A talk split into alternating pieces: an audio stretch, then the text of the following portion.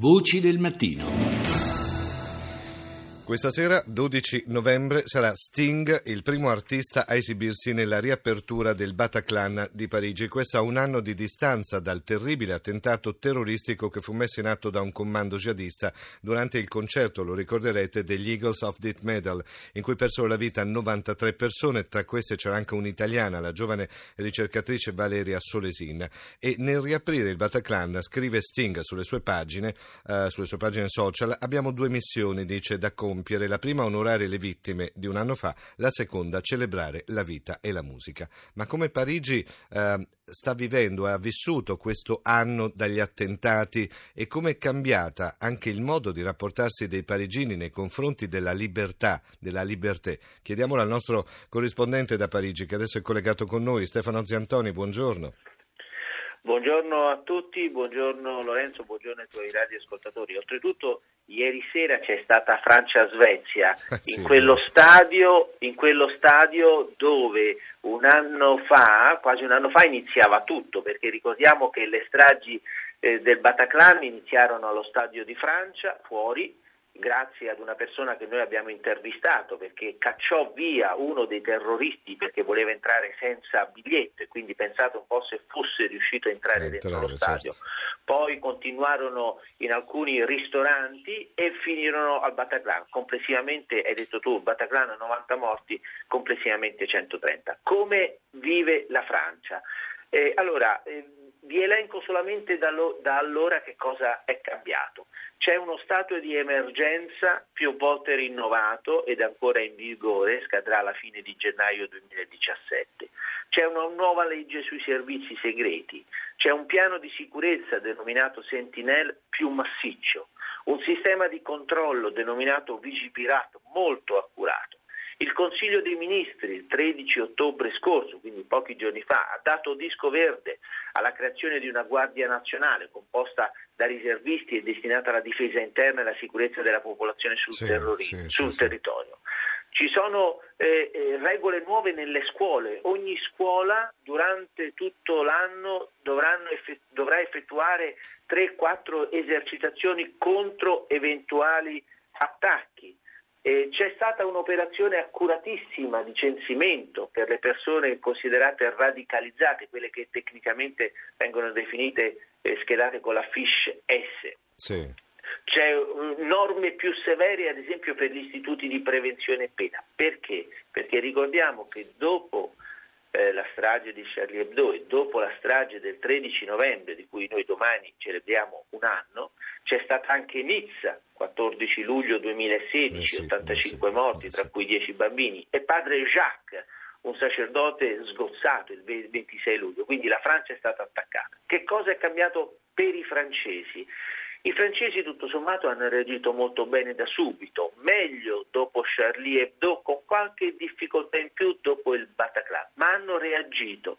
Che cosa voglio dire? La vita è tornata subito normale, teatri, cinema, mostre, metropolitane, aerei, autobus, nulla è cambiato. Vivendo qui eh, non, è, non ci siamo accorti eh, eh, di questo irrigidimento, eh, però un segno eh, lo hanno lasciato le due stragi.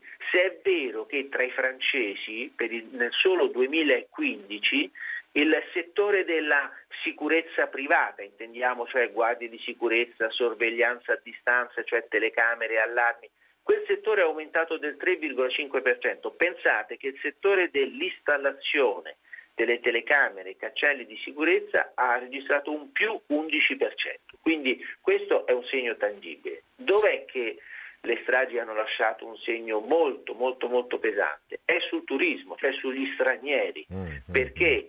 Perché dal, questi sono dati ultimi, dal 1 sì. gennaio ad esempio 2016 al 31 ottobre 2016 prese- le presenze turistiche sono calate dell'8,1%.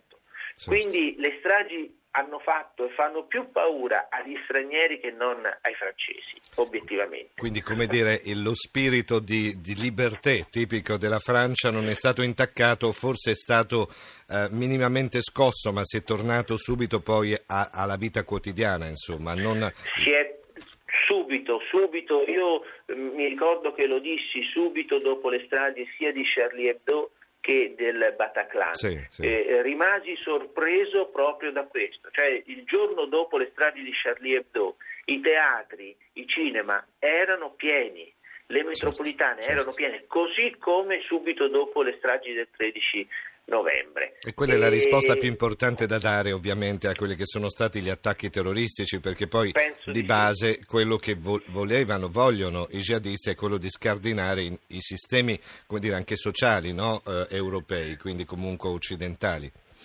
Esatto, è detto bene perché loro mirano a mettere in ginocchio il paese. Ecco perché la riapertura di oggi, eh, questa sera, al Bataclan eh, sì. è simbolicamente un paese che si rialza, anche se bisogna dirlo, la Francia lo ha fatto prontamente già dal giorno dopo. Però sicuramente questa sera il Bataclan hanno cercato nella ristrutturazione, è costata tantissimo perché il locale fu completamente distrutto. Certo, il certo. proprietario ha detto una cosa molto importante eh, in una conferenza stampa, abbiamo cambiato tutto e non abbiamo cambiato niente. Che cosa vuol dire? Che i segni di quella notte sono stati cancellati.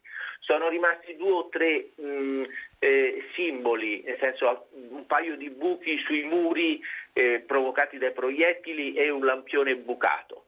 Ma dice, quindi abbiamo cambiato tutto, abbiamo ristrutturato tutto, ma lo spirito del Bataclan, quello spirito giovane, vigoroso, gioioso, è rimasto. Tu hai ricordato appunto il, eh, quello che ha scritto Sting sul suo social, onorare le vittime ma celebrare la vita e la musica. Infatti tutti dicono questa sera non sarà una cerimonia, sarà un concerto, un concerto che potete ben immaginare ha delle dimensioni planetarie eh beh, certo, perché certo. tutti volevano stare qui ma i biglietti sono andati via in 23 minuti eh? ecco, ricordiamo che, che, c'è Sting ma ci sono poi una serie di altri nomi che eh, canteranno, suoneranno al Bataclan si va da Scancanense fino a Yusundur insomma ci sono moltissime persone che nel corso di quest'inverno suoneranno, canteranno certo, e ridaranno altro... vita al Bataclan esatto, c'è un altro concerto previsto il 16 inizialmente era questo il concerto, il concerto mm. di mercoledì 16 novembre a riaprire sì, eh, sì, ufficialmente sì, il Bataclan. Poi si è inserita questa data importante e considerando il nome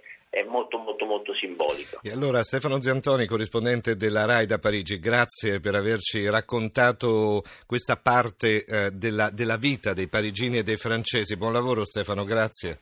Buona giornata a voi tutti.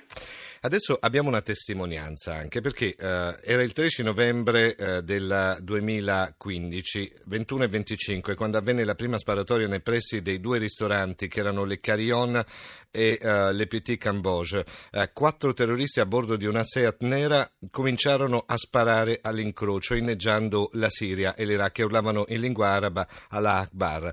Tanti i morti e i feriti. Guidad Baccali, che è assessore alla cultura del comune di Ravenna, aveva chiesto di sedersi, era a Parigi, aveva chiesto di sedersi al ristorante cambogiano, quello di Rubisha, ehm, dove pochi minuti dopo sarebbe avvenuta la strage. Non c'era posto e per questo decise di spostarsi a pochi metri. Questi pochi metri eh, gli permisero anche di salvarsi la vita, abbastanza insomma, per riuscire a salvarsi, ma assistette a quella uh, carneficina e a quel terrore. La nostra Rita Pedizzi ha raccolto la testimonianza dell'assessore Baccali. Sentiamo.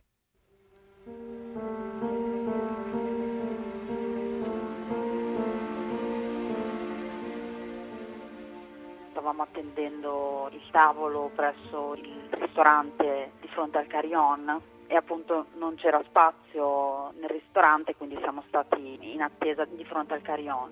Nel giro diciamo di pochi minuti, proprio per questioni di destino, nel senso che tre secondi prima eravamo nel luogo dove hanno iniziato a sparare, ma per fortuna ci eravamo spostati a lato dell'edificio e quindi è iniziata una delle, delle sparatorie, uno dei multipli attacchi che ci sono stati a Parigi e noi insomma abbiamo trovato riparo dietro, dietro a un muro.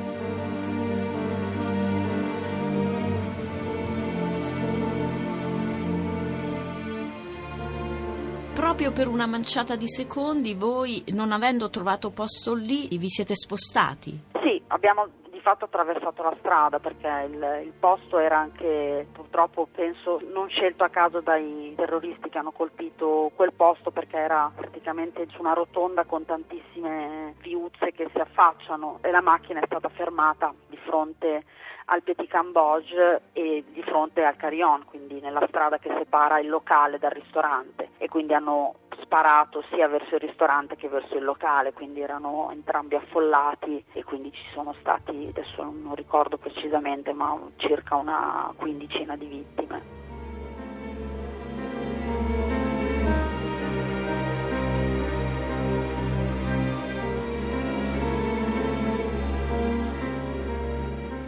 Lei ha visto tutto?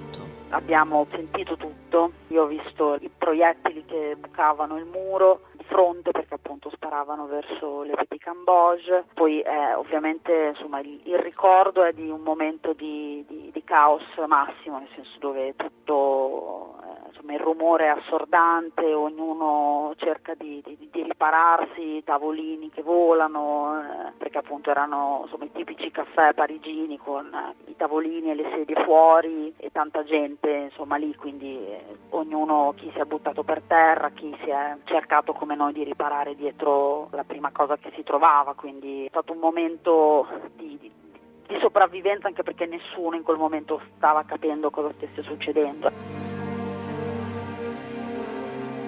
Abbiamo capito che era un attentato, che erano terroristi solo almeno mezz'ora dopo, ecco, perché appunto ci sono stati momenti anche di silenzio che hanno seguito il, il frastuono degli spari e delle urla e poi l'infinita attesa percepita, poi in realtà i primi soccorsi sono arrivati dopo penso 10-15 minuti al massimo, però sono insomma tempi infiniti appunto dove ancora non si capiva cosa stesse succedendo, cercavamo come tutti di, di, di avere informazioni dal mondo esterno perché nessuno sapeva ancora nulla, ecco, non era ancora successo il disastro allo stadio e il Bataclan ancora non era stato attaccato, quindi era tutto indifferita.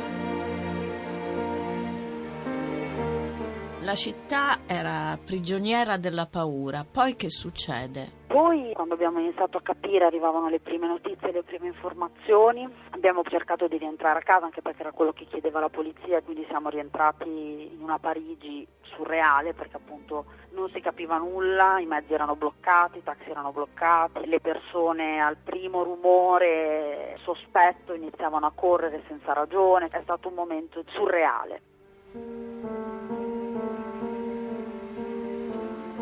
Piano piano in un'ora siamo arrivati a casa e poi abbiamo iniziato ovviamente a seguire i telegiornali per capire la portata di quello che stava succedendo a Parigi in quelle ore. C'è un'immagine che affissa nella mente di quel momento? L'asfalto. Io istintivamente mi sono buttata per terra e poi quindi mi ricordo insomma, che guardavo fisso per terra e vedevo anche le persone davanti a me, c'erano del, delle altre ragazze che erano stese, immobili, appunto incredule di quello che stava succedendo, quindi ho proprio il, il momento in cui mi sono buttata per terra.